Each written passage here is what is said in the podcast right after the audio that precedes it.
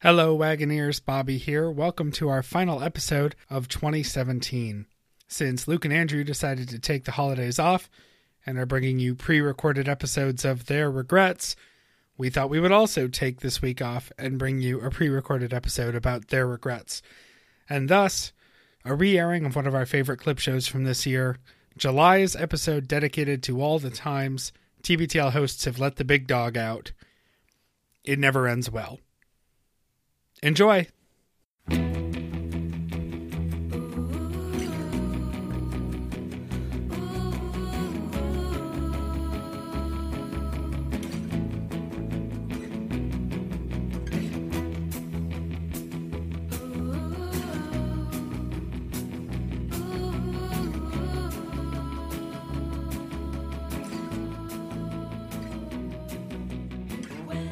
Welcome aboard the Little Red Bandwagon, your twice weekly podcast about a podcast that's too beautiful to live.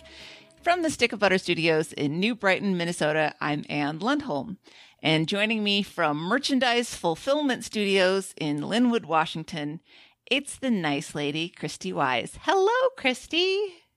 Hello, Anne. Back together again. It's been so long. it has. Um, it is time, everybody, for a Friday clip show. It's been a few months that we've been off of the normal clip show format, but we're back and we're ready for business. We have, as always, some things we must discuss, a handful of fun clips from TBTL yesteryear to break down and analyze, some housekeeping to take care of, and as always, we have all the ways that you can get involved with the show. Christy. Anne. I'm angry at you. Oh no. no, I'm not really angry at you. oh gosh. I hate being hollered at, so I was just looking for some sort of a transition into the topic that we're talking about today. Uh, I myself, I am about as self controlled as you can get.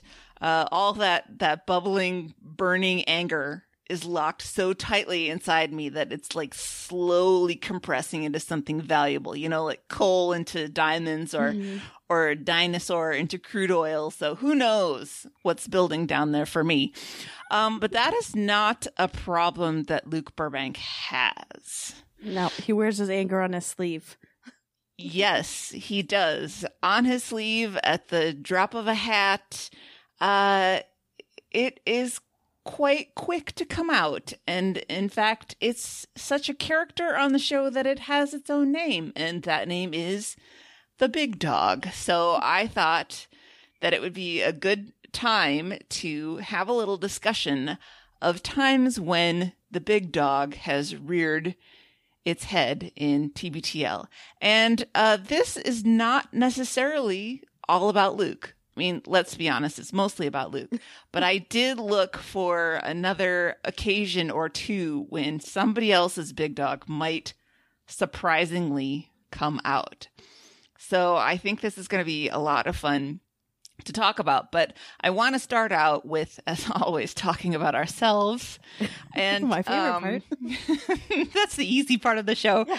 do do we have any anger issues? Do you have any anger issues?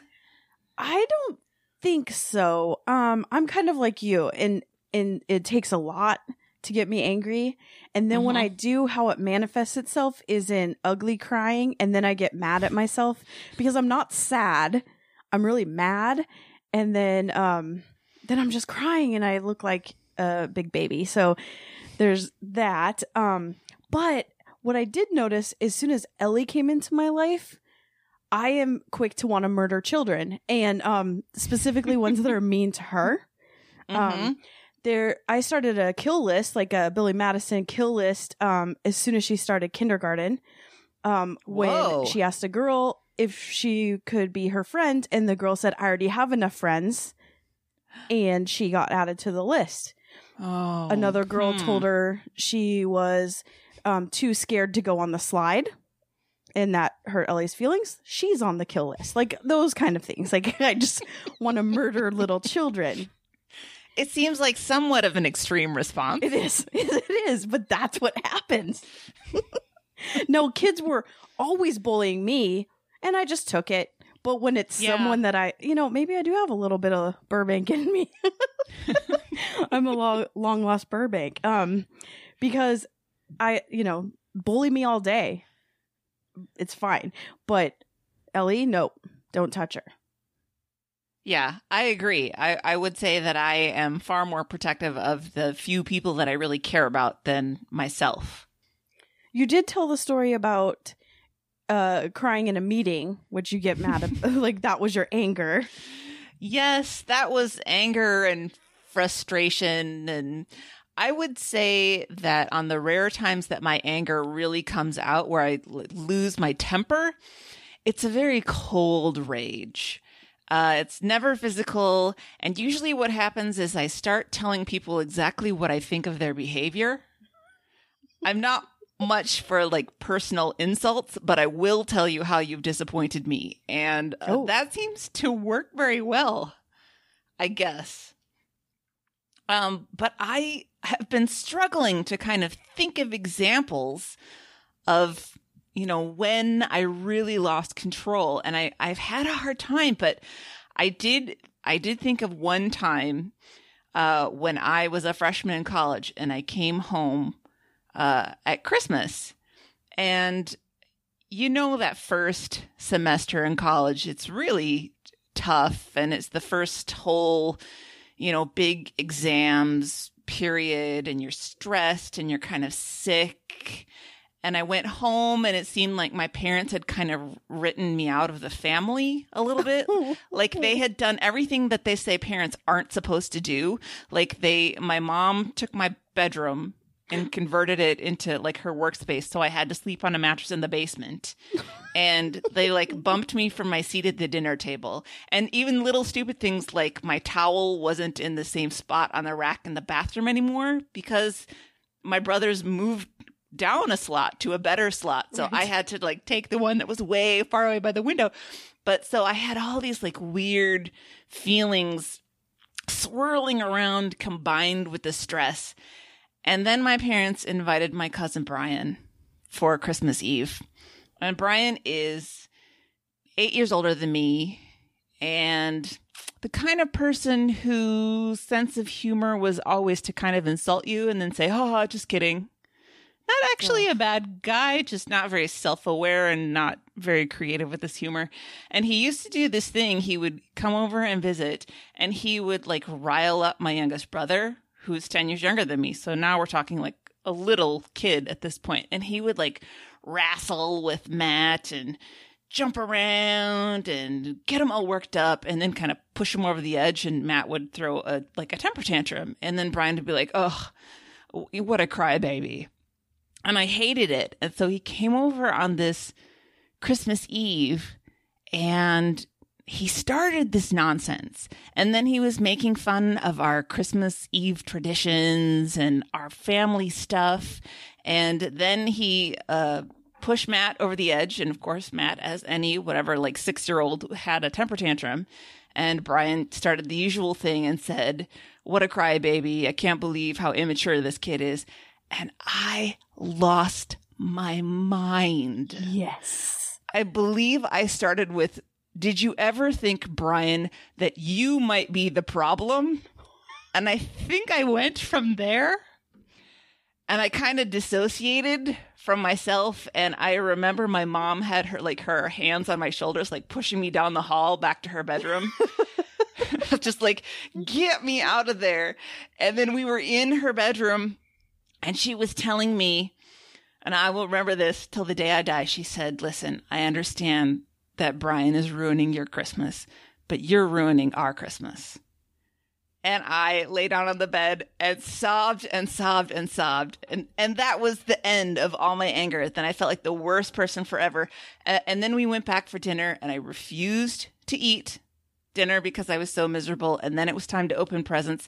And I refused to open my presents because I didn't want Brian to see them and make fun of them. And I refused to let anybody else open the presents that I had gotten them because I refused to let Brian make fun of those presents too. it was a bad Christmas Eve. He's too old to be acting that way. Yeah, yeah. And he used to um liberally apply the Aqua Velva. Is Aqua Velva is that aftershave or cologne? I don't really I know the both, difference. but yeah. Yeah, and to the level that even if I wasn't home when he came over, like if I was off working my shift at the Taco John's, I would come home later and Matt would give me a hug and I would be like, Brian's been here because Matt would reek of Aqua Velva. Oh. oh man. And he's actually a really nice guy and and pretty well meaning, but boy, I could just not take that that particular night. Oh, that that's awful. I mean, when you go off to college, you you don't feel like you're at home. Like you're displaced for Mhm. 9 months out of the year. And then to go home and you're also displaced, you have no home. Yep, yep. I, I was just like super, I think, off balance emotionally because of that. And then the whole Brian thing just Is he the same as an adult now? um yeah, pretty much. Is he married or anything? Yes. Oh. Mhm. Yes, he's married to a very nice French lady who seems to really Enjoy him. So there we go. And the reason here, this is my sad little um joyful evilness. I think the reason that he was spending Christmas Eve with us, that he didn't go home to Wisconsin, was because he was having hemorrhoid surgery like the day after Christmas. So he didn't want to drive he was all the way literally back. butt hurt.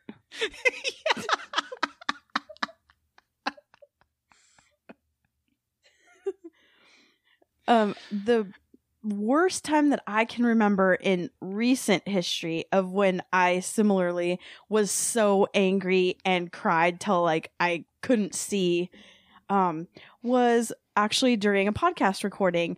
Um it was right when the Supreme Court had ruled that equal marriage was legal for everyone and um so Jeremy thought it was really cool to bring on a pastor for an affirming to oh this is too nerd out loud. So you can actually Mhm. hear the episode if you want to hear this. Um to bring on an aff- a pastor of an affirming Christian church and then to bring on one that is not and to talk to them about it. So the one that was affirming he was great he was lovely. I would donate to his church anytime I've told multiple people that live in Boise where the church is to go to that church. He's he's wonderful. Well, this other one had been Jeremy's Christian mentor when he was a pastor for Uh-oh. years since he was like 18 years old. He's known this guy. So he comes on and he's just spouting this garbage. And he's saying stuff like, um, well, it's okay to be gay as long as you never have a relationship, you never are intimate with anyone, and anyone in my church, as long as they're monogamous, it's okay. And that gay people are just like child um, predators. Mhm, sure. And yeah. I was just tracks. sitting there and I was like, no. And I was trying to interrupt and I was like, trying to, and then Jeremy was hushing me. and I was like, oh, fuck, no, you did not just do that. And so I ripped off the headphones and threw them at him and unplugged the microphone and threw that at him and went downstairs and was just like shaking and crying like so loud. And he continued the the interview, finished it off. And then he came downstairs and he's like, What the hell is your problem? And I was like, Oh no. Do you understand that by letting him say those things, we're giving him a voice? I do Mhm. not, do not put me on that show because we just gave a voice to a bigot. And he was like, No, no. And he like didn't understand where I was coming from. He's like, This guy's a good guy. I've known him for years. I know his heart. And I was like, don't say that Christian bullshit around me, first of all. Um, and then, then he listened to it, like took, took my perspective into it. And he's like, uh, yeah, you're right. I was being clouded by my relationship with him. And sure. he, he edited it down. And then I came back probably like a day or two later when I could calm myself down. And then I just said how he's no different than like the Westboro church people. They believe the exact same thing. And that so then he released the podcast and that guy now doesn't speak to Jeremy anymore because we compared him to Westboro Church. I don't know, Christy. I don't know if I'd uh, characterize that as big dogging or just righteous anger. yeah, that's. I mean, yeah. I mean, basically, that's where it happens. If someone's a bigot or and says things and gets on their high horse and hurts people that I love, I can't. I just can't. Mhm. I mean, you're Mhm. basically calling my dad a predator. And I don't think people understand that. I mean, there's other people that, I mean, we've talked about Jeremy's parents saying the same thing. I'm like, do you understand what you're saying about my father? Mm-hmm. Mhm. This is not okay. And I cannot have a relationship with people that think that way. I just won't. Mm. Yeah. I love it. I I love that you call people on that because uh, being a pretty non-confrontational person, I'm more likely just to hold my tongue and then be like, "Well, I guess I don't want to hang around with that person." Yeah, and then just ghost out of out of their life. Yeah. Yeah.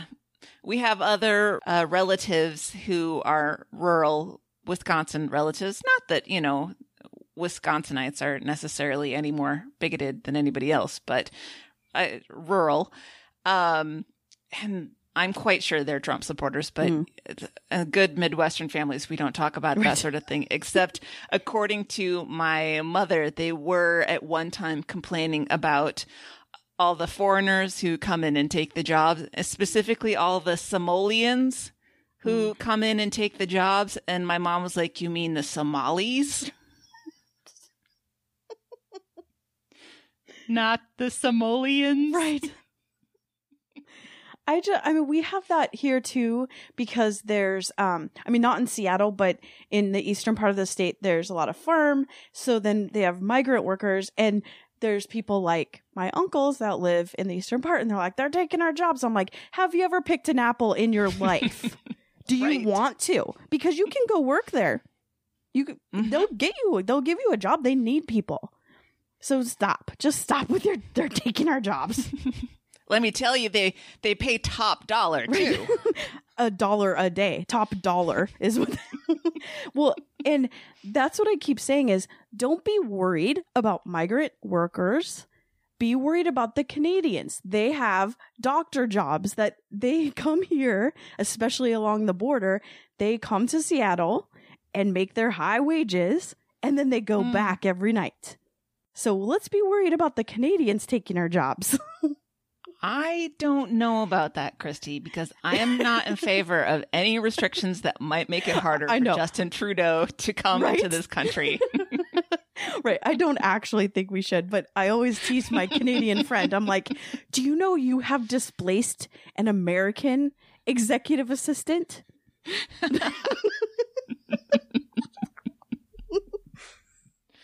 Turns out we were building the wall on the wrong Right. border the whole time. Exactly. All right, well, let's move on to what I would call less righteous anger issues. Yes.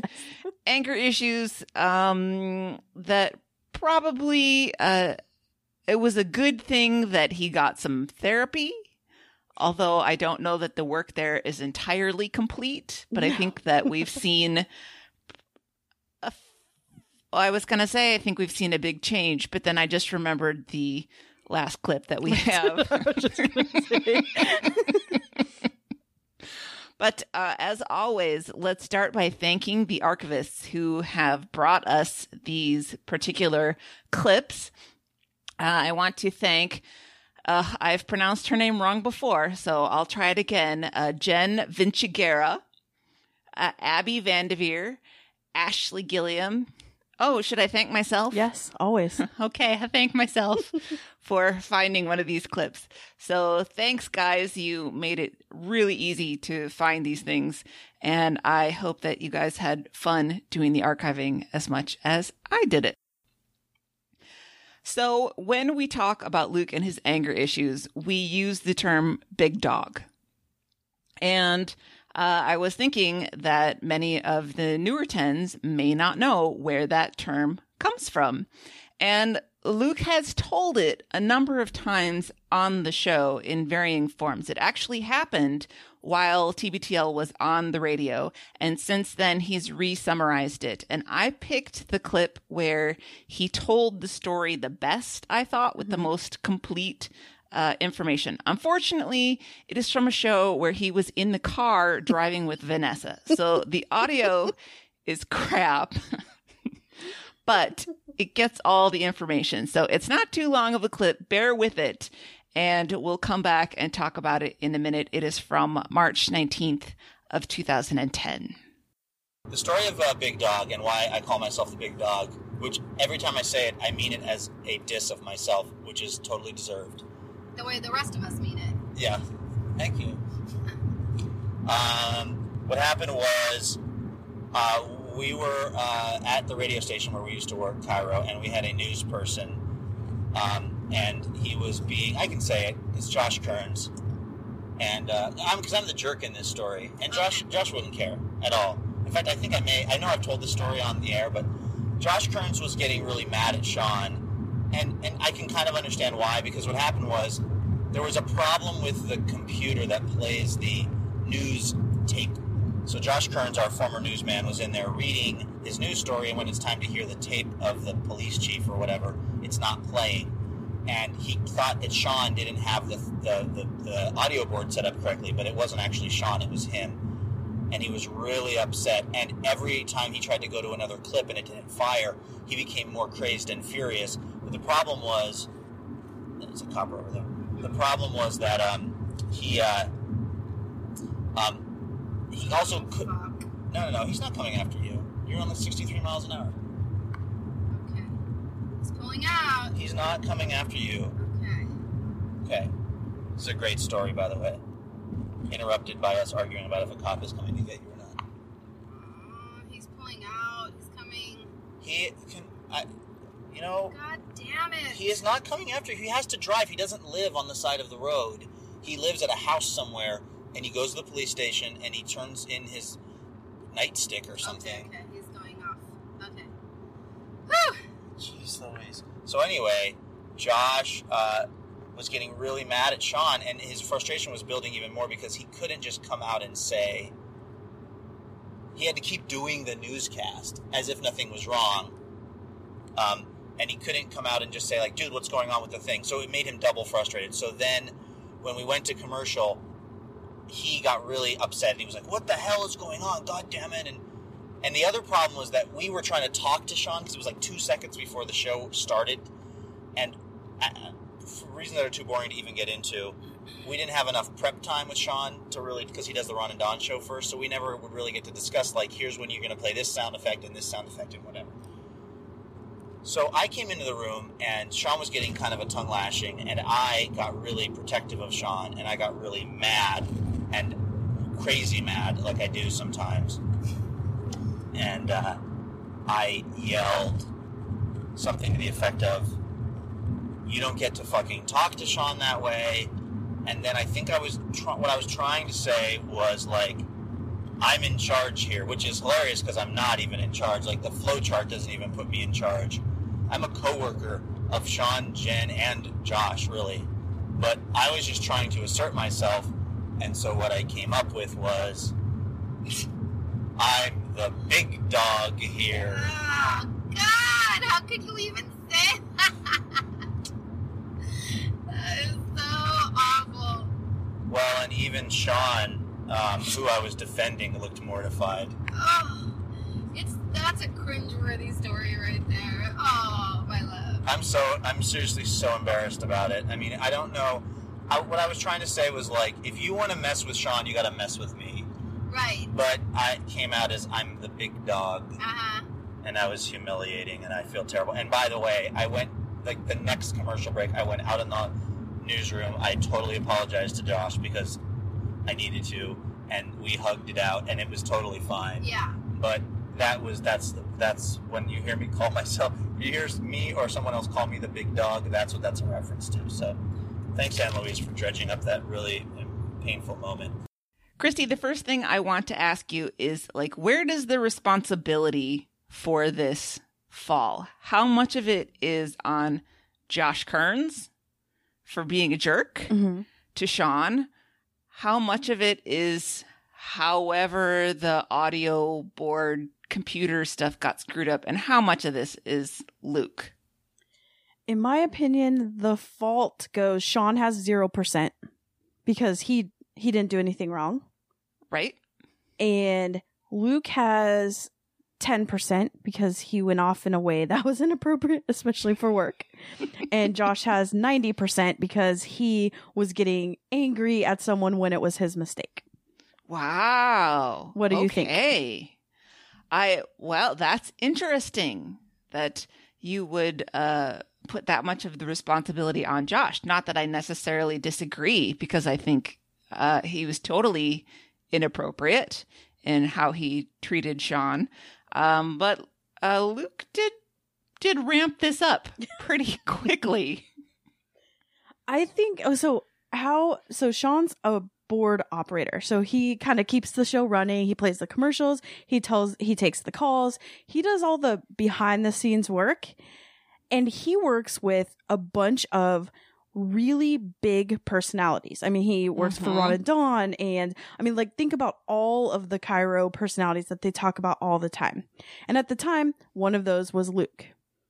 And Sean has to be constantly getting shit on, especially when he first, when he was relatively new, because if the Mhm. commercial doesn't go or the audio doesn't play, everybody blames him, no matter what, right? Right. Right. And he's probably, I mean, he definitely was the lowest paid of, of anyone there. And so that always, he always gets the blame. And I think that because he belonged to the seven to 10 hour, he probably also, because he works there full time. So he probably worked Ron and don then TBTL. Um, that he kind of does belong because he's not just a board op for them. He was a personality. He talked just as much as Luke and Jen. He participated just as much on the show, but he also was doing all the ba- behind the scenes. So he Right. kind of did belong to Luke. He was his assistant, right? He's the third player on the show. So right. I just think that he probably got a lot of crap all the time. And I think that it was highly inappropriate of of Josh to be yelling at him like that. Yes. Sorry, Josh, Yeah. if you listen. yeah, it definitely Luke has uh he talks about has talked about on and off and talks about in one of the later clips about uh this protective instinct that he has for Sean. Uh and and frankly, it is the Luke Burbank show. It's not the Luke Burbank show with Sean de Tar. Mhm. So he is the big dog, Yeah. right? He's not Sean's boss, but he's not exactly just his coworker. Right. I mean, he Sean doesn't report to Luke, but if Luke said, "I don't want him anymore," he would have been Mhm. reassigned. Mm-hmm. And and I mean, there's not that many radio slots if they're if they're 3 to 4 hours a piece. I mean, there's definitely a hierarchy of like these are the personalities, these are the stars that are Mhm. bringing in the money or not. I mean like let's be honest, or not. Um but yeah, I mean, and then same it was Luke and Jen was there as well, but she was just a producer and normally the producers don't talk Mm-hmm. but he made it a show where it was three people, three friends interacting. Yeah. I, you know, it's funny if you think about it. Sean, the lowest paid person and the lowest on the totem pole, is the one absolutely essential component to the show. if he's not there, that show doesn't happen. Right. exactly. And I mean, we saw it before when Luke sleeps in and doesn't come to work. Mhm. And Jen just said, okay, Sean, we're doing this. But if Sean wasn't there, there would be no sounds coming out of the speakers. Like it just Exactly. wouldn't be happening. Well, I do I really commend Luke for for trying to be a good friend to Sean, to to defend him and keep him from getting shit on. But I do think it was a little was a little over the top. Let's put it that way. And and he knows that. I mean, it's the thing about Luke is he is very self-aware and he was incredibly embarrassed after that. And he was like, "Oh my god, what a total douche thing to do." Right. And he did apologize and they hugged it out, which is nice because mm-hmm. he could have just kept this grudge forever. Right. Oh, I would. I know. I just, but I wouldn't have said, I would have been like, Sean, let's slash his tires. and then never have said anything to Josh. hmm Or maybe just passive aggressively talked about the asshole news guy. Right. exactly. so before we leave this clip though, we have to talk about the the thing with the cop with Vanessa and the cop, right? We can't So he was a good that. friend, but a terrible boyfriend in this clip. Yes, exactly. He okay i have extreme anxiety about the police. If there's one on the freeway he's gonna get me and i'm going to jail. And i'm never doing anything wrong and i'm usually in Right. traffic going under the speed limit. And i'm a white lady in a toyota corolla. So i i just can't imagine that vanessa being a, a latino woman latina woman like the police are scary Mm-hmm. so she has a right to have her anxiety up when a cop pulls out and goes behind her. And Luke's attitude is, "You're only going 63." What's the speed limit in, in the Seattle area? 60. Yeah, so she is technically above the limit. Right. It, exactly. Like he and and him like yelling at her about it Mhm. just makes it worse. And really what I think it is is that he just wanted to tell her to shut up because he didn't want to do any editing. That if he could just get through his story, then he wouldn't have to edit it. Oh well, uh, Luke is not too concerned about getting pulled over by the cops or any of that, so I'm sure he just didn't care at all. No. I would have been hyperventilating. Right. But then I'm a good girl. Yep. okay, should we move to the next one? Let's do it. Okay. This one comes to us September 14th of 2009. This is when the big dog comes out at the nightlight the last night of TBTL. What we've got to do here is a public service announcement. You know, we love to do these here on TBTL uh, because, um, well, we we we are able to broadcast to the public now through TBTL.net, and we're fans of service. We believe in being community give backers. That's right, indeed. So, uh, so this is a public service announcement about what not to do when talking to the apparently crazy bouncer at the nightlight. Okay, so Friday night we had a very uh, small, very exclusive little fun uh, friend hangout after the show because it was our last radio show, and uh, we we all went down to the nightlight. They have this little back room, which I have to say is really, really very cool, and you can basically rent it out. It's like seventy five bucks for the karaoke. And you don't have to put any deposit down. You just ask them, "Can we have that room on Friday?" And they give it to you. It's a great setup. The problem came at the end of the night when the guy who's the, I guess, you know, head bouncer of the place came in while Jen was in the middle of singing Golden Girls, It's true. I hadn't even gotten to the if you threw a party and invited everyone you knew. which is the, you know, really the Kinda the best, best part. part. Absolutely. He comes in and he's like, shut it down. And he didn't even have the dignity to say, shut it down, America. Shut it down, America. I mean, we would have laughed at that. Yeah. That would have been great. No, he just came in and he was like, shut it down. And so I, and this is where we get into the public service, I, okay, first of all, I was pretty drunk, as anyone who listens to the show knew. Uh, the the part that preceded being at the nightlight, and you don't even want to know what happened there. Mary Crimbring with the shots. I know. So then the guy comes in, he yells. I'm mad because Jen's singing a beautiful song about some older gals in Florida who have very risque conversations. And uh, I said, I turned to him and I go, "Really, dude? You couldn't just let her finish the song?"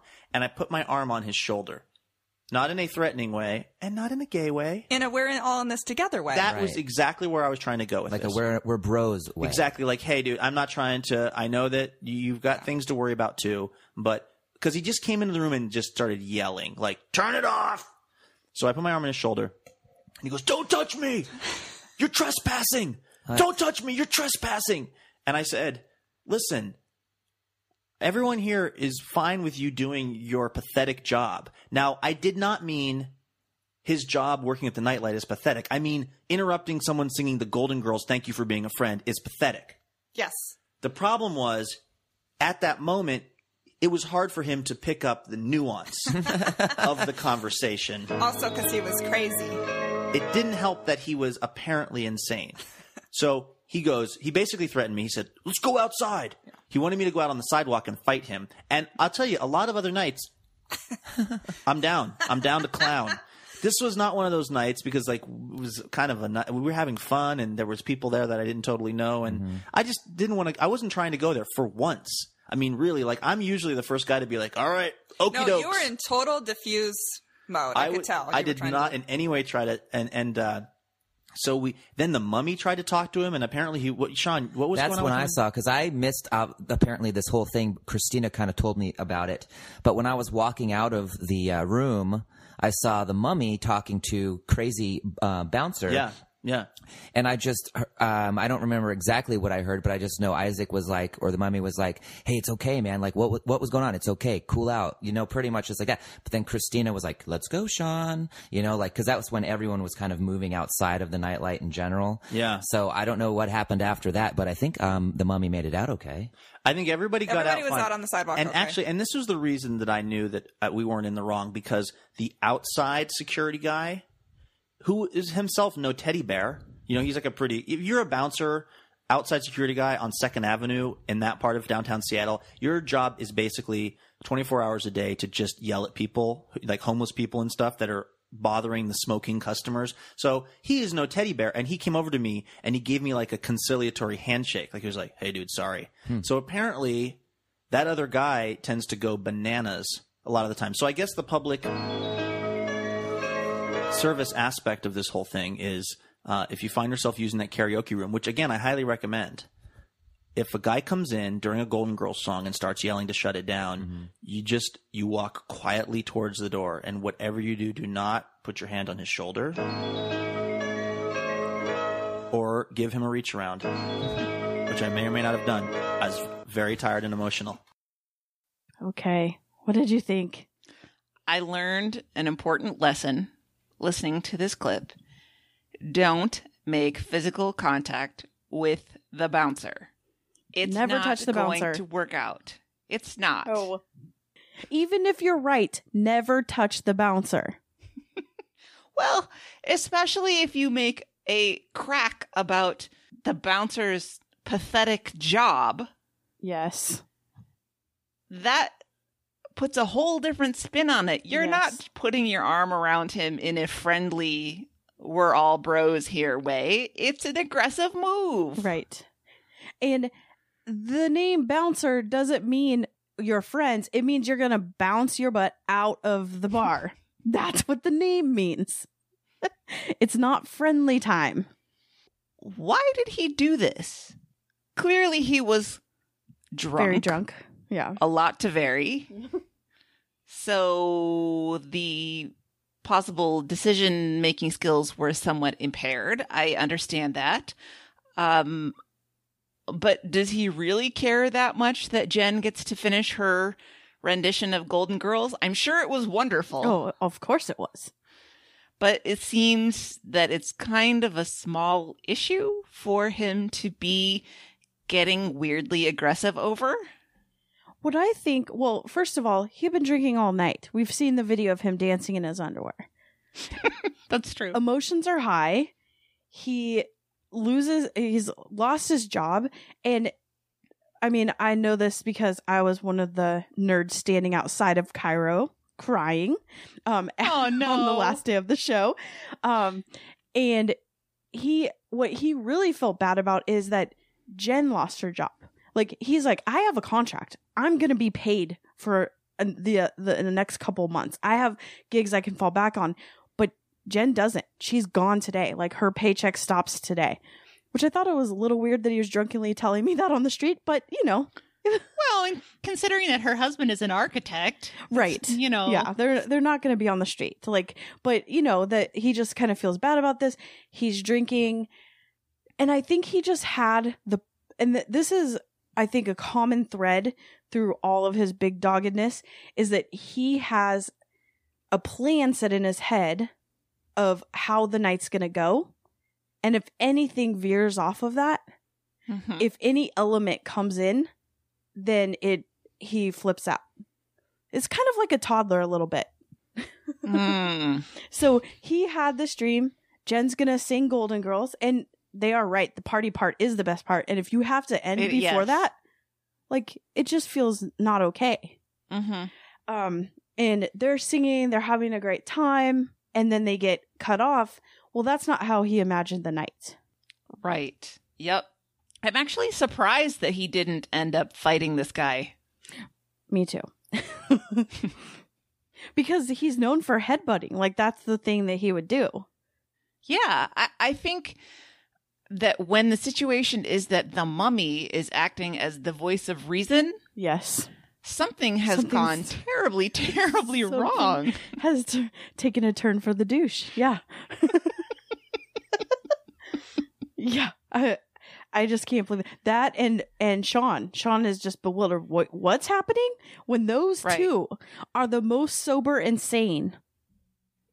that says something. But also the nightlight he, I mean, he nailed it with it. Is on Second Avenue. It's in a pretty tough neighborhood. They only take cash.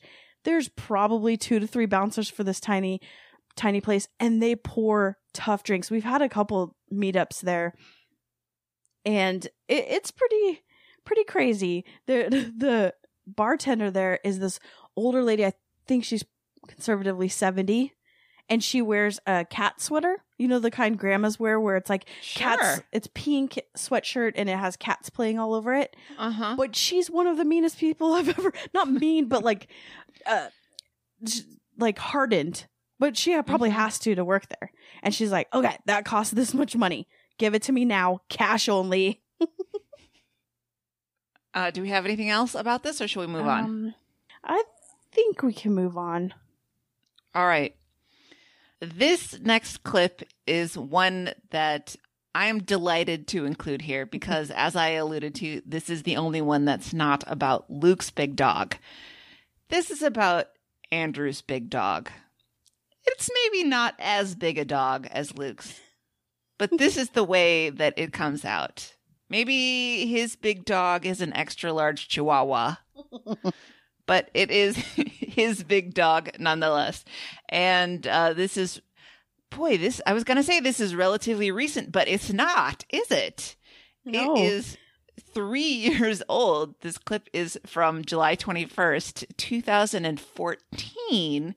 Uh, this is the story that Andrew tells of visiting a particular dive bar in LA and the continuing issue he has with the bartender there. And I have to say, this story was well over 20 minutes. And so I couldn't include all of it because I try not to go more than 25, 30 minutes total on the clips. So I kind of picked it up in the middle after he's been talking for a while. But I think that uh, people will remember this. And hopefully, if people weren't listening to the show at that time, they'll be able to pick up what's going on fairly easily. So let's kick it in there and then we'll see what we see. and then I go back up for um for another uh for another round and she says uh and so I'm waiting there and I'm just like hey there um can I get you know uh, another beer another whatever she's like last call means last call and that was 15 minutes ago Oh, jeez. and I just look at her like then I guess I'll settle up And so she brings the card to me and she's like yelling at me as if like like we're way in the back. Like clearly I didn't hear last call. Like why would you just not say sorry, hun? The last call was 15 minutes ago. Like what why would what was her instinct that she was just yelling at me about everything? And I don't know if I'm I feel like I'm doing a bad job of explaining how awful this woman was. No, being. no, I'm getting a sense. And so you you would have seen red, or certainly old Luke. You would have seen Oh, red. no, I don't know how Luke, too. you're. I probably would have yeah. still done it. I mean, the difference I- is I was- wouldn't have was- headbutted her. yeah. New Luke she was being assaulted her. she was being horrible. The only thing that kind of redeemed her to skip ahead a little bit was I saw her showing a little girl how to fly a kite with a fishing rod, and Oh, that well, did kind of warm she my have a heart cat- a did she little have a bit. cat on her shoulder? yeah, she had a cat. It was the whole thing. No, anyway, so um, so I'm just like, oh my god, this woman is awful. She's horrible. And I'm also like, you know what? We had one round of drinks. Um, we had three, uh, four drinks amongst us because I had a, a, shot and a beer. So she poured us four drinks. She did mix a dirty martini, which is a little bit more work than usual. But I'm like, this woman has been awful from the moment I got here and waited forever while she continued to debate with some guy. And now I'm realizing that it was probably her that was the Right. problem and not him. Um, from the way she treated me and started yelling at me as if I was going to try to not show IDs to yelling at me for not hearing last call, I'm just like, this. If you can beep that if you want. Um, and I've already I, used the F word about six times this show. okay, good. I haven't been listening to your part. Mm-hmm. Um, and so I'm like, you know what? I'm not gonna. I'm not gonna tip her. I and I think to myself, and you know me, and just I have to be a little bit defensive here. I am an over tipper. Yes. I always tip on the tax, and I always tip over, especially at a bar, because I feel like, well, twenty percent is kind of like not usually enough because drinks usually aren't that expensive, especially in a place like this. And I really appreciate good service. And ninety nine times out of hundred, I feel like the bartenders I get are always really cool people who have really hard jobs on a Saturday night, and I say that in all earnestness. But I'm like, I'm not gonna like tip somebody who's just like yelled at me all night for doing nothing. So I'm like, but I'm not gonna leave it blank. I, you know me, I have to let it be clear that um, I don't that usually it's not an accident. So yeah, so I leave her fifty. So I write on the thing. So I, she puts my credit card and the two receipts on the bar. I grab them, but I know that I'm going to leave a shitty tip. So I grab them and I turn around to the little kind of bar right behind me. You know, just a little thing jutting out of the wall Yeah. along the along the perimeter of the bar. And so I write 50 cents. It was like 28 bucks or something. So I write like 28.50. And then just to be very clear that again it wasn't a mistake, I draw the frowny face. I've talked about I've done that once before in my life where I had to like really leave a shitty tip, but left a frowny face so that they know that like I am unhappy I with feel like the that frowny experience face that I've had here. Could be you could read that a couple of different ways though. You could read it as um, I'm sorry I don't have any money. that is true. Or I would That tip you true. more. Yeah, you're right. But anyway, um, you I should have had a picture. You should have drawn a picture of just like a horse that was just like so had been ridden so hard and yet was at its stall but just dripping sweat. This is what your life is doing to you. I actually, actually, I drew a Native American with a single tear. Yeah. It was really, it took me a long time. I think that's what pissed her off. Um, no, anyway, so I, so I turn around to the little bar behind me. I write the fifty cents, but then I'm like, before I put this on the counter, I want uh, You to go to our everybody table. ready to leave. I exactly. So You I'm still to- holding both receipts. I'm still holding both receipts, and I take about mm, ten steps, top seven steps to like the other table in the back is in a slightly kind of di- feels like a different room. It's a slightly different room, which is why we didn't hear last call. BT Dubs. Um, Are you and so- familiar, by the way, with what last call means, Andrew? I actually am not. I'm what? Um, so anyway, so I take like the seven steps, and I'm kind of I'm holding both receipts. I'm about to put them on the bar, but I say to the, gang, I'm just like, "Hey guys, we um, just so you know, this has been a really bad experience for me. I kind of indicated that to you guys before. I'm leaving like a 50 cent tip. We got to get out of here. Get ready to move. I'm about to put this on the bar. Um, so even when I'm being a dick, I'm still overly cautious about it. So anyway, so I'm and then all of a sudden, as I'm saying this, she's like, "Excuse me." She's come out from behind the bar, and she's now standing behind me with her arms on her hips, like yelling at me. She's like, "I need that receipt. That is not for you. That is my re-. like." She's yelling at me like an insane person, which I think that's where the story's going. I think she's an insane person. And I'm like, and I turn around, I'm holding both receipts. I'm like, and I'm going to put them on the bar in a second. I'm gathering my friends. Is that okay? I've got them right here.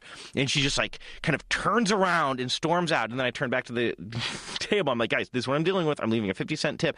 And then I don't know if she overheard me say that or if she just got really pissed at me kind of like throwing it back in her face. But she came back up to me and said, no, I'm taking them now. And she ripped them out of my Oh hands. Oh my god.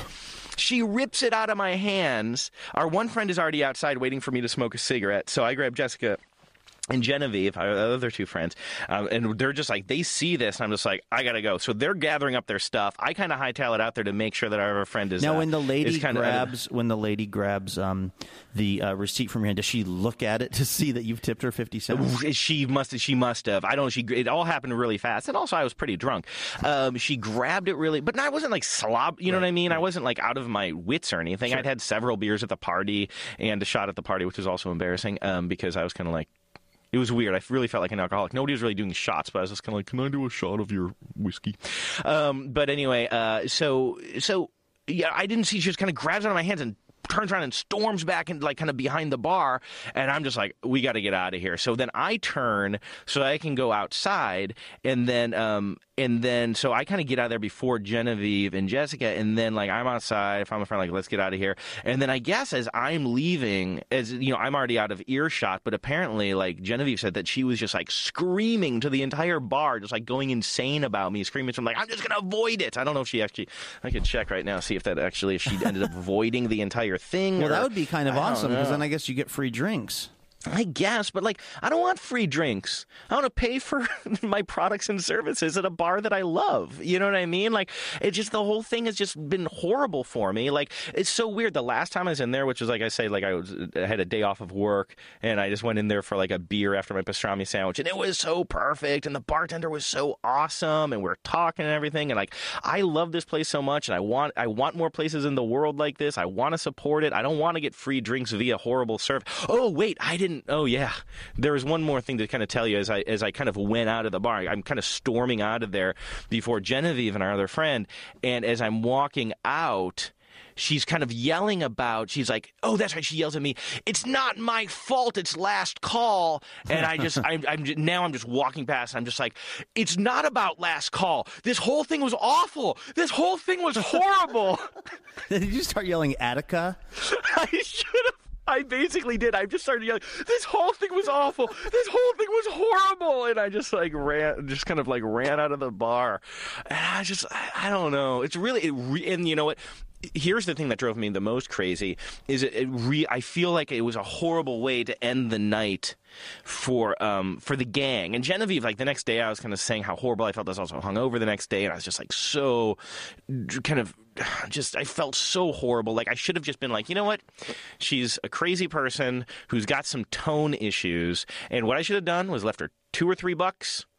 Maybe a little bit less than she deserved. Let's see, what twenty eight? It's a twenty eight. Um, So she didn't avoid tip. it. So I should have. So I, well, oh no, I don't know. I'm just thinking out loud. Like let's say it was twenty eight bucks. I should have left her like ideal usually i would leave like six bucks for that you know Yeah. like 20% maybe i should have left her four bucks and left her a frowny face or something. You know what i mean? Or not even that. Like i just shouldn't have done anything. I should have just been like well we had to leave anyway. Like b- by kind of confronting her and leaving her a 50 cent tip like it didn't i didn't get anything out of it other than i felt like i kind of ruined the night for everybody else. And i don't think they would say that but i just also felt like i'm not this confrontational guy yet i keep on finding myself in these kind of confrontational situations. And at a certain point i either got to admit that i'm a confrontational guy or I I, think you're need one to of the- adjust my behavior. I think you're. I mean, I think you're pretty non-confrontational, and I think you.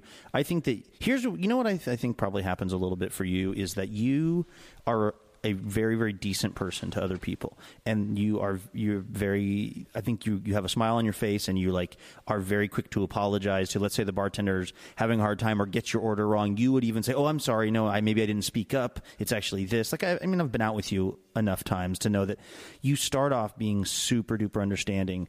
And then i think if they mistreat you it probably feels even more painful Mm-hmm. because you're such not a jerk that then it's like there's a, probably a kind of a very small margin for if they start mistreating you it's like it feels really unfair because you're being so Yeah. nice and, so I take things overly personally. I mean, there's no doubt about it. but you know what that was bullshit what she did and i mean i kind of think like well the other question i have is like can you go back there now I don't know.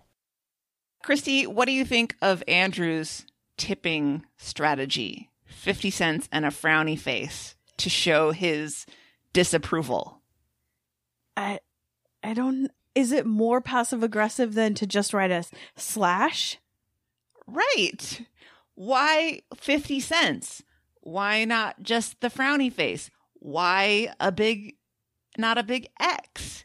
I don't understand the thought process behind this. Because he had to draw a picture of how he was feeling. Everything was terrible. This whole thing was awful. Thing is awful. I need to say that more often. Just get up and say that.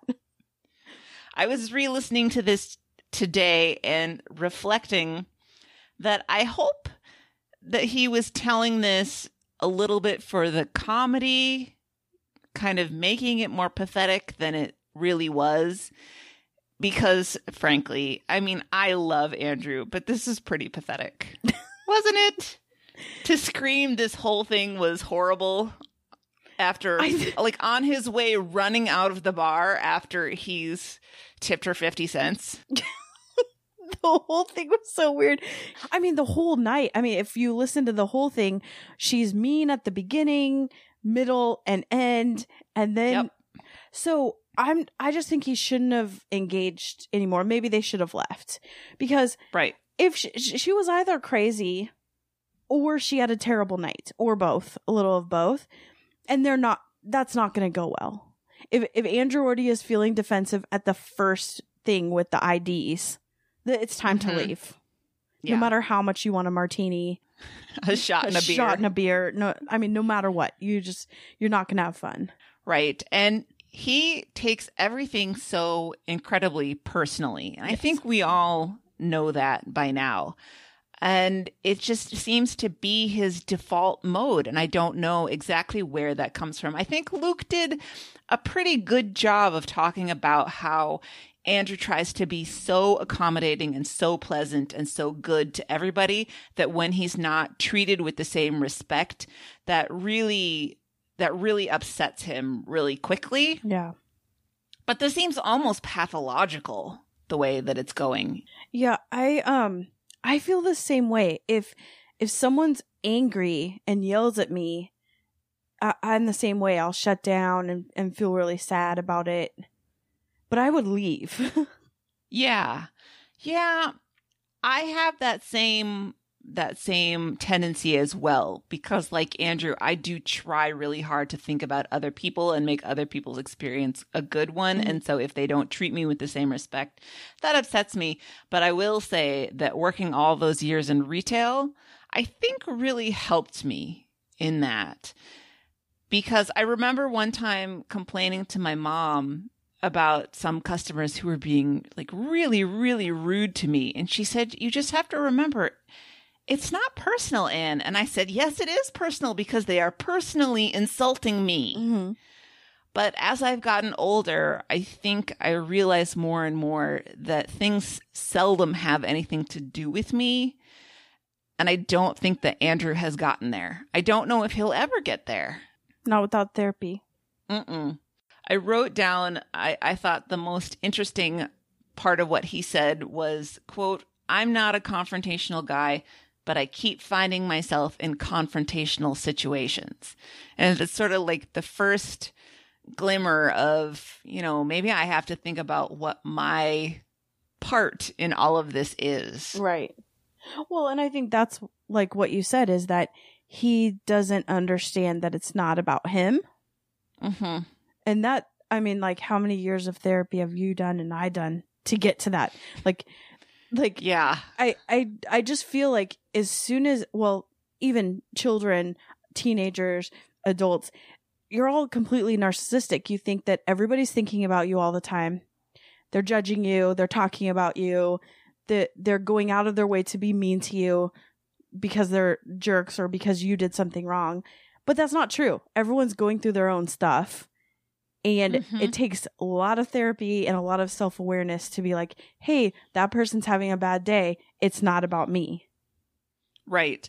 And I don't doubt his version of events at all. Like you said, it sounds like she was just a nightmare to Oh, be for sure. around. But it seems like his reaction was just the most passive aggressive, non confrontationally confrontational, hair triggery kind of response that you could possibly get. I wish that this was a time when uh, Luke said, "Let's talk to Genevieve and see what she thought thought about the situation." Yes. hmm I do not trust Andrew's rendition of these No. things because I think he's a very unreliable narrator Mhm. when it comes to this. Well, especially when you've been drinking and you feel upset. Mhm. And he a lot of time because he said this that um when he goes out and and he's taking friends out, he feels responsible for their time, thinking that like making sure that they have a good time and no one is having a good time. When someone's yelling No. at you, you're not able to get the drinks that you want, you're being treated terrible. And and so he also takes on that burden like, "Oh, my friends aren't having a good time." And maybe he picked the place and told everyone it was great or that he wanted to try it out and then he feels responsible for that. Mm, paging Anne's therapist. One of the first things we talked about in detail is that how you cannot take responsibility for other people's feelings. Yes. it's totally up to his friends whether they have a good time, Right. regardless Right. of whether Andrew picked the scene or set the agenda or anything. Exactly. That's a hard lesson to get over though. Definitely. It's especially when you've grown up feeling so responsible for everybody else. And he he does uh ask, did he ruin the night for everybody? And I thought, probably. you know? You think? They may have had a great time up until then, but So th- to me, yeah. to me, this would have been if if I was Andrew, I probably would have similar thing. Probably not with the tip that that part like whatever, but I think I would have just said, "Okay, let's go out and get, you know, late t- late night diner food." And then just recapped how awful that had been. And like Yeah. joked it up and then it would have been like, "Remember that time?" So I think I would have tried to redeem redeem it instead of just kept beating myself up over it. Yes. So, uh, my criticism, I guess, of how he behaved was number one, 50 cents and frowny face is bullshit on the tip. Uh, two, be brave. I, you gotta own this stuff. I don't care how mean she was. You can't, like, throw the slip and then try to make a quick getaway before she can yell at you.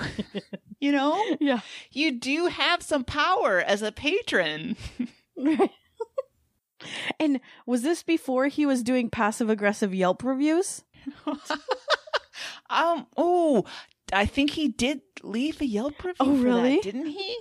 I Now we think need to I don't find it. remember.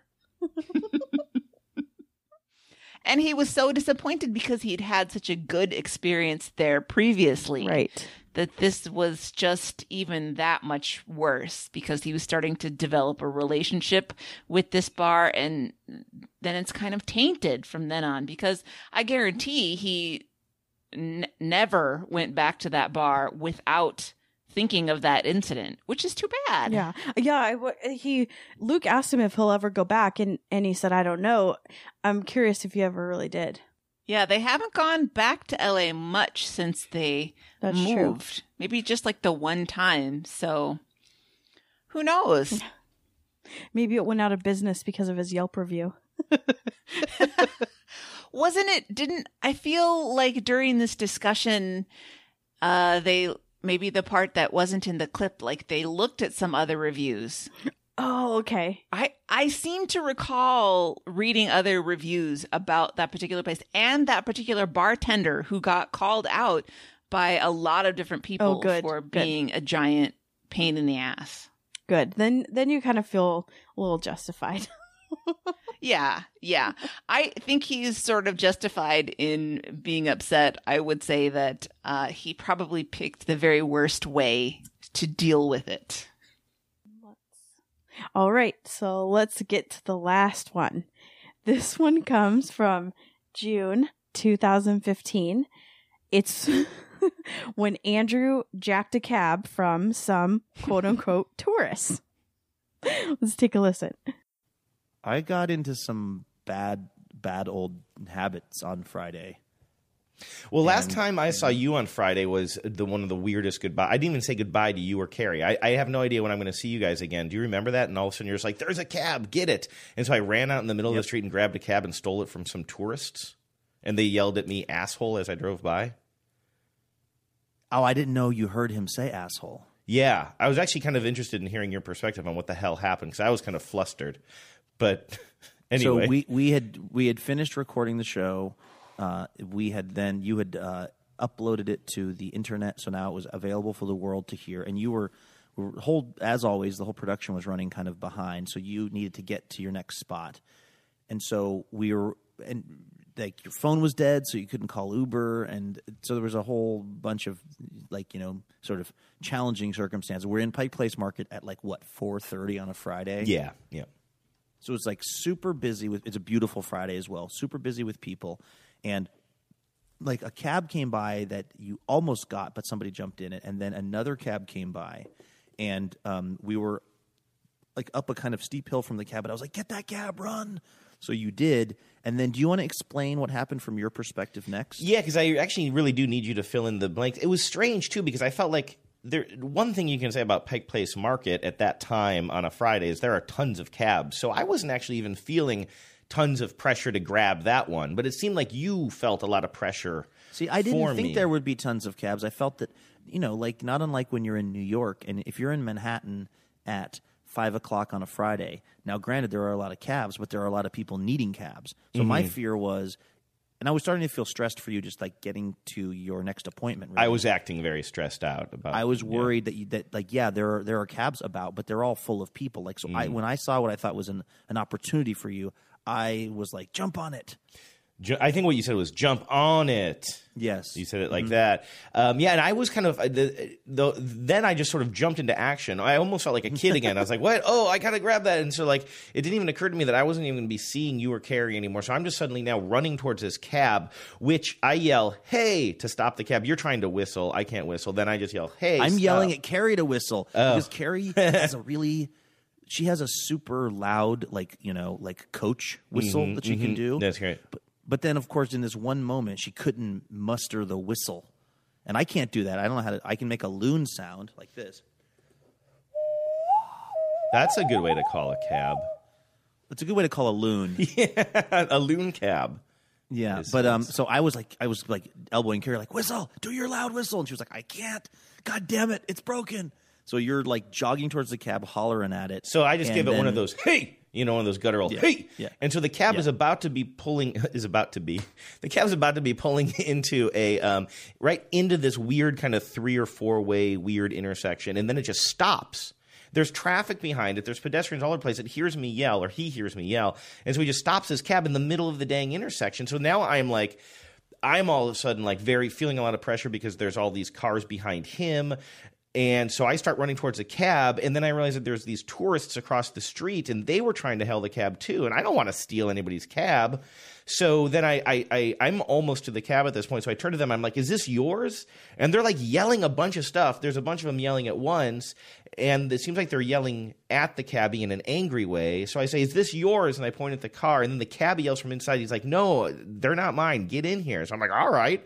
So I just get in there. I just wanted to get him out of the damn intersection. Honestly, that's why I'm feeling pressure at this point. So then I get in the car. He starts driving right away, and as the and then as I pass this family, my windows down. They're just like, the one guy yells, "Asshole!" And I just looked at him like kind of like because I actually felt bad. I mean, there are times I actually act like an asshole on the road, as we've discussed, and so I deserve. But in this case, I was like, I'm sorry. I think I, I don't think I said I'm sorry, but I was just like, uh, what's going on? I think I yelled at them as I drove by. I just nobody likes being called an asshole, but I also wasn't. I guess I deserved it. What did it all look like from your perspective? It's fair, it's pretty much as you describe it. I mean, you you got to the cab, and then these people on the street were, you know, down the street from you were kind of like, "Hey, we've been waiting," as if there's, you know, like, "Oh, I'm sorry, you've been waiting longer." Well, then I guess you get the cab. That's not really how it works. It's who the cabbie sees, and who he motions over or she motions over to the car. Mm-hmm. Really, I know the frustration of waiting for a cab on one corner and having a cab come up the street and someone grab it midway up the street, like before it gets to you. Well, that's just the brakes. You should find a different place to stand. Mhm. It's not like that person stole the cab from you. It's that that person got in the cab in the place they got in the cab. That's just the law of the jungle. But if So- they had, I, but if they had already made eye contact with him, the cab was coming over to pick them up, and then I was just slightly easier. Um, the, well, that but would they even were already make in the sense process because of- he could have. Well, they were over at a stop sign, so he Yeah. actually, if he were trying to go with the simplest thing, he would have just pulled over to them. I think what happened was he didn't see them there; they were in a thicket of people, Mm-hmm. and he saw you, and he said, you know, okay, he picked you up as a fare essentially, and so then whatever anybody else says at that is sort of moot after that. Okay, so you I think I was in the right, huh? I, I thought for sure you were going to kind of laugh at me and say that was a no, not only thing. not only were you in the right, but also you said to them, "Hey, is this your cab? Do you want it?" You gave them the opportunity to have the cab. I was watching all of this Mm, happen, mm. and so because now at this point, Carrie and I are getting closer to the cab. Now we're crossing the street over towards where all these people are, and you're trying to let them get in the cab. And um, of course, my thinking is like, "Don't do it, Walsh." get in the cab and get the hell out of here. but you're being Andrew and being really nice and saying, "Hey, do you want the cab?" And then they're just standing there for a while and then like they're not getting the cab, they're not taking you up on the offer, so you get in the cab, and then as you're going by, this doofus yells asshole to you and not only do you not like having someone yell asshole at you, I really don't like someone yelling asshole at my friend who is not an asshole. So did you go and um, get into a fight with those folks? Is that the is in- that is that the I didn't get behavior? into a physical. I didn't get into a physical confrontation, but I told. I I'm not. I'm laughing a little bit, but I'm actually I'm actually I'm pretty embarrassed of my behavior because that was not cool of that guy to say. But as Carrie explained to me later, let that guy be the jerk who said something that he shouldn't have said. Don't come over the top and then you're the jerk. Because I basically said, "Hey, that's my friend, and he's not an asshole." And I'll motherfucking drop you. Are you serious? Yeah. When you uh, when you said you slid in some old behavior on Friday, I thought you were going to talk about going to Goldie's or something like that. No, and I felt bad yelling at people that I will beat them up on the street. So my, I was trying to interject my little cab story before the timeline got too far down the line. I had no idea that it was actually related to that. So Yeah. this whole thing that you want to talk about, your old ba- bad behavior, really did happen the second I left. You you were kind of far away from those guys. So you no, no, walked. I, I, I, I somehow I we closed we closed enough ground on the situation that when he yelled asshole at you, I was like, I was coming across the street towards him, and I was like, I just had this moment of like fury because it felt so uncalled for to me because you had asked them again if they wanted the cab. I know you. You're the least asshole person I know, probably on the planet. Like. I just really inf- also I had had like two drinks during the recording of the show, Yeah. and that's it is not I'm sure um, uh, not that's not unrelated to this. I think I was probably slightly buzzed, and so this you know this anger that I felt, this kind of indignation that like my friend was being accused of something he didn't do by this guy who was just one of these like shaved head Oakley blades, just d bags. You know what I mean? Yes. Like just just like the, just he just he's the kind of guy who yells asshole at people for for no reason. he was a Now, became tourist. He just looked guy- like you're kind of like yeah. You know, and a you know, guy from Yes. any state USA coming to visit the most exactly touristy place. and it's a state Seattle. where they and it's a state where they don't have cabs i mean really this was the other Yeah. thing my brain was writing it's amazing how fast your brain can write a story about something Yeah. in the moment so the story my brain was writing was you guys don't live somewhere where there are cabs if you did you would understand that what my friend did was not a jerk move and that you don't have some inalienable right to cab service because you've been standing there for a while. That's not how cabs work, bro. Do you even cab, bro? so I, I was like, so it was, it was this thing of them being these kind of, to me, these, I don't know what you would say, just like rubes or something who were like, then it's like, oh, they're probably just marching around like, well, look at all the, you know, look at this place, And, you know, all this you know, I don't know what. Look at these homeless people, or look at these oh Seattle liberals. You know, what I mean, I'm a, Yeah. I don't know anything about these people for real, but I immediately create this kind of person this guy is. he saw me as a he saw me as a a, a big city hustler, just Right, taking the which is hilarious if Right, you know me at all, and also it'd make me sad to be like if I'm the person who made somebody feel like they don't like Seattle, that would break my heart uh, because I'm actually applying for jobs at the Seattle Booster uh, Mm-hmm. Club. Yeah. which is a thing. I assume. Yeah. Um, I'm not gonna. I'm, not, gonna, gonna lie to you, responses. You didn't get know. on the short list.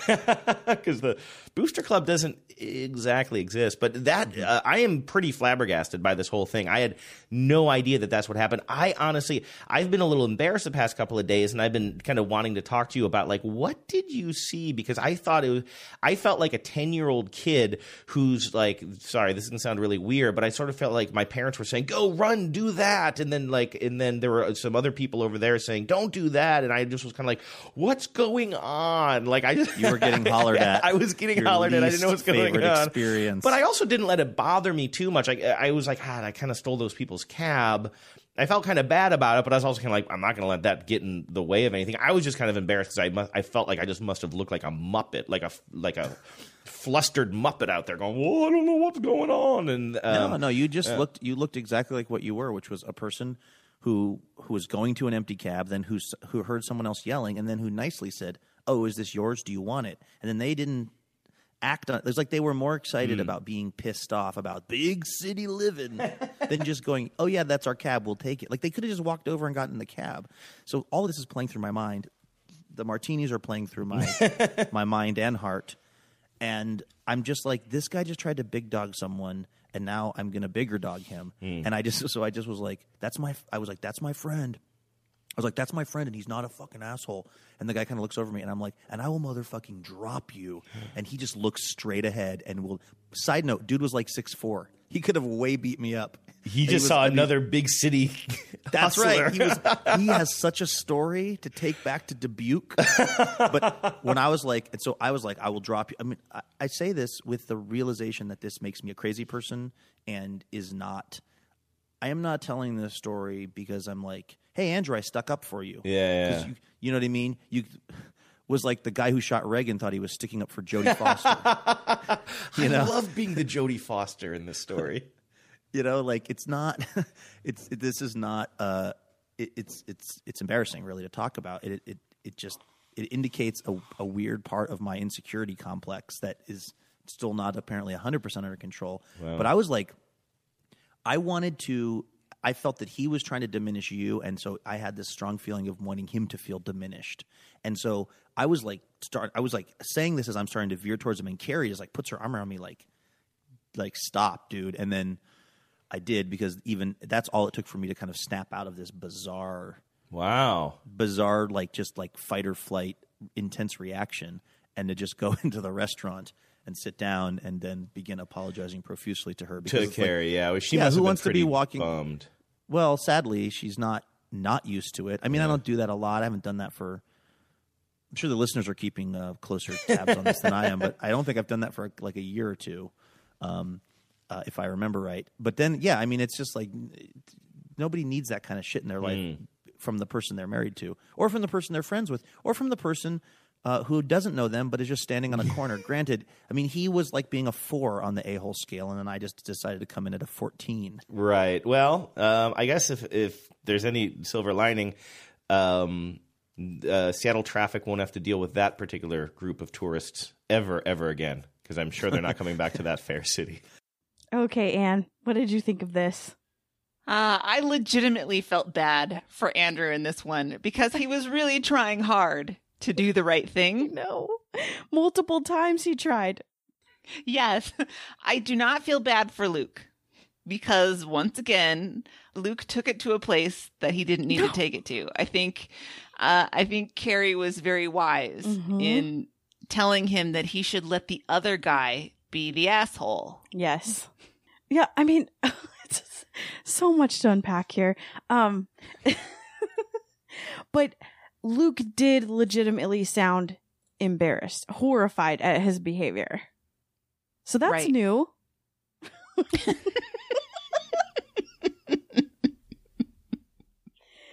and I mean, again, he's defending his friend. I wonder if he's ever big dog about himself. Hmm. It always seems to be about a friend or a girlfriend or a group a group of people that he or a time that they're trying to have. It's never about him, at least that he's told. Yeah, I'm trying to think.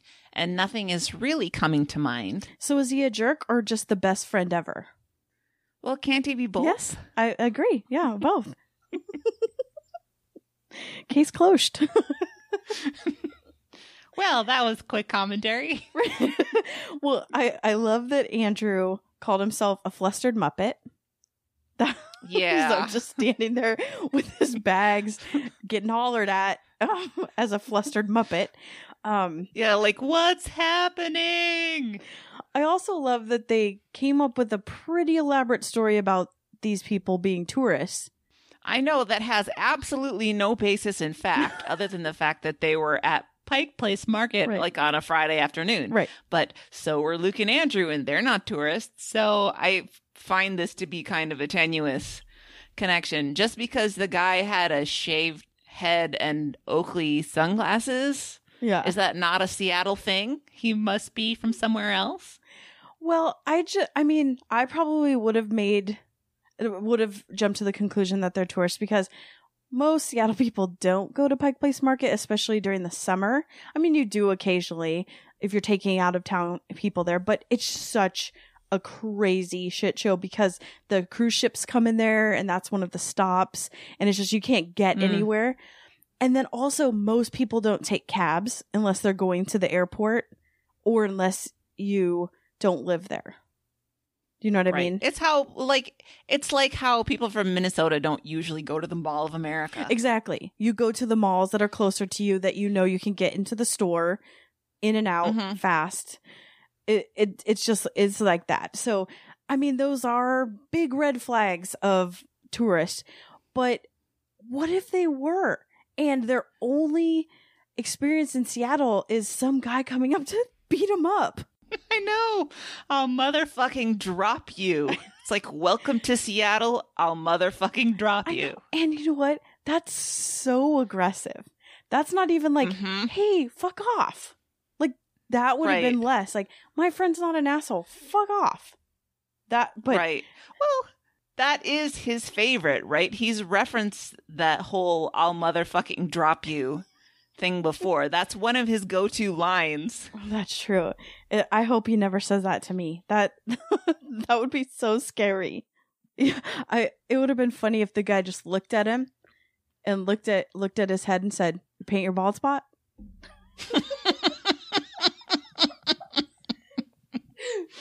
um, my dad has this. Uh, it's like a family legend story of the time when he was in Mexico and he was walking. He was drunkenly walking down the street, and this was probably ten years ago.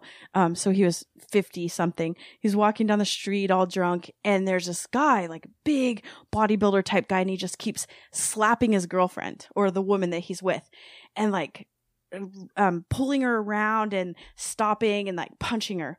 And my dad goes up to him and he says, I'm old and I'm drunk, but I know Taekwondo. And if you touch her again, I will take you out. And then, and he just keeps walking.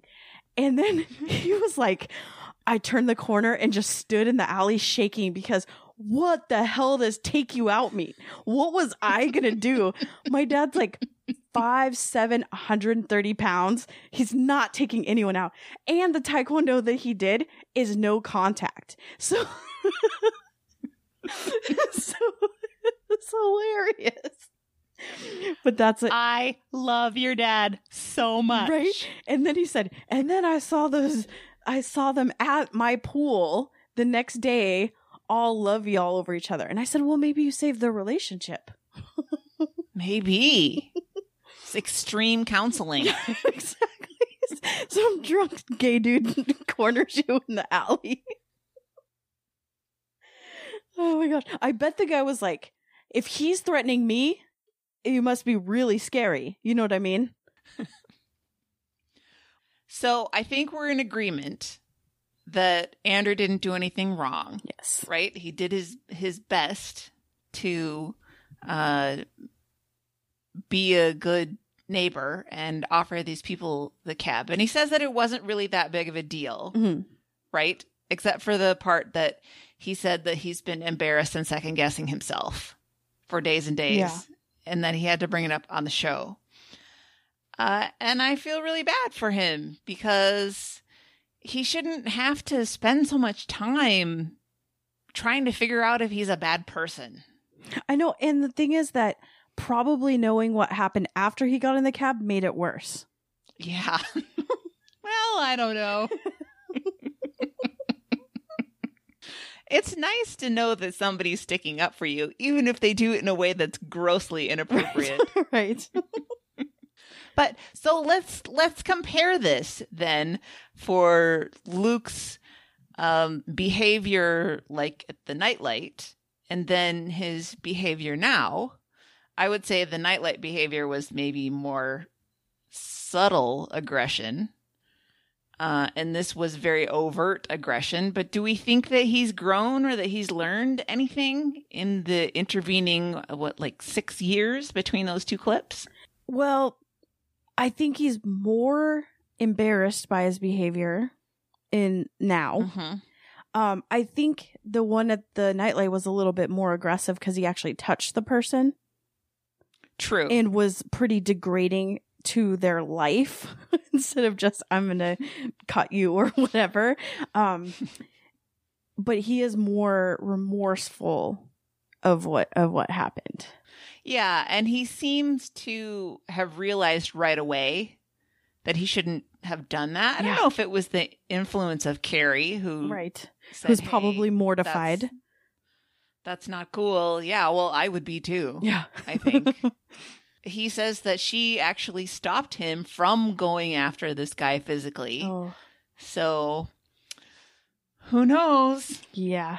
I wonder if she was like, what am I getting myself into? Well, he has a lot of a lot of good qualities Yes. to balance out some of these um, baser instincts. Maybe Someone has to pay Lisa Weinberg's mortgage. that's true. That's every time I go to my therapist and she has new shoes, I'm like, I paid for those.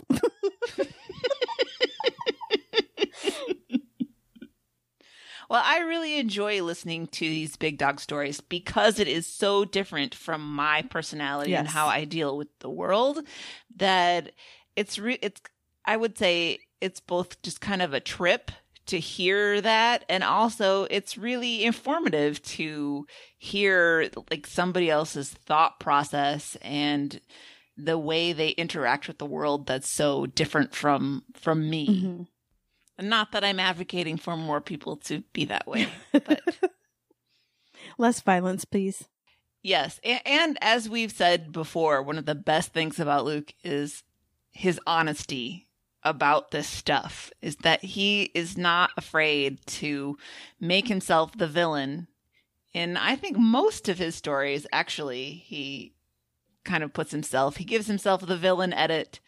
Uh, and I think it takes a lot of courage to kind of expose your flaws to a whole bunch of strangers. Sure. So even though I I am slightly horrified at some of this behavior, I, I really appreciate that he has the courage to talk about it.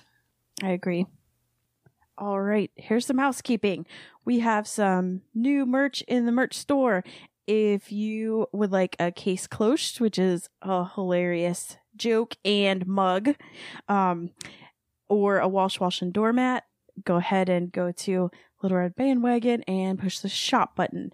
Also, if you'd like to shop on Amazon, like most of us do, go to littleredbandwagon.com slash Amazon and we'll get a couple pennies for the things that you buy.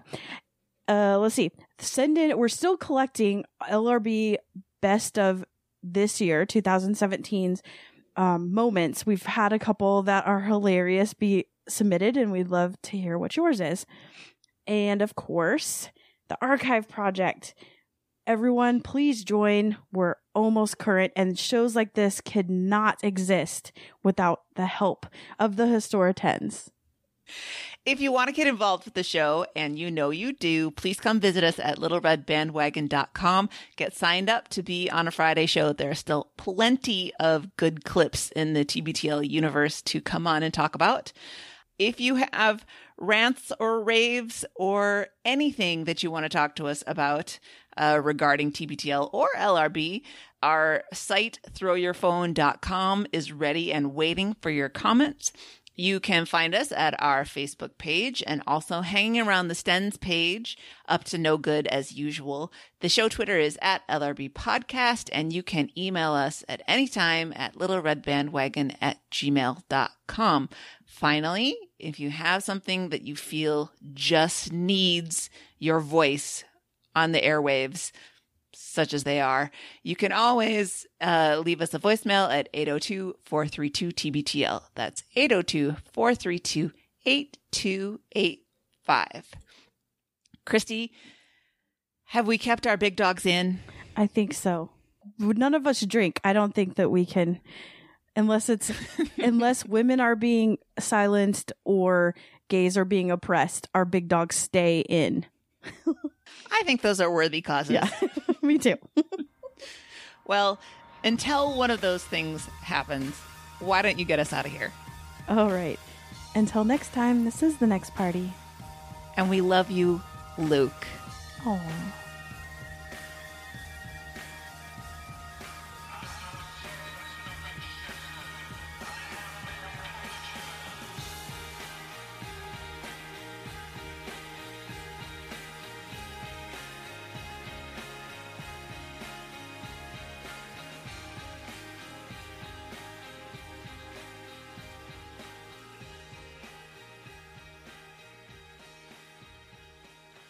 Nailed it.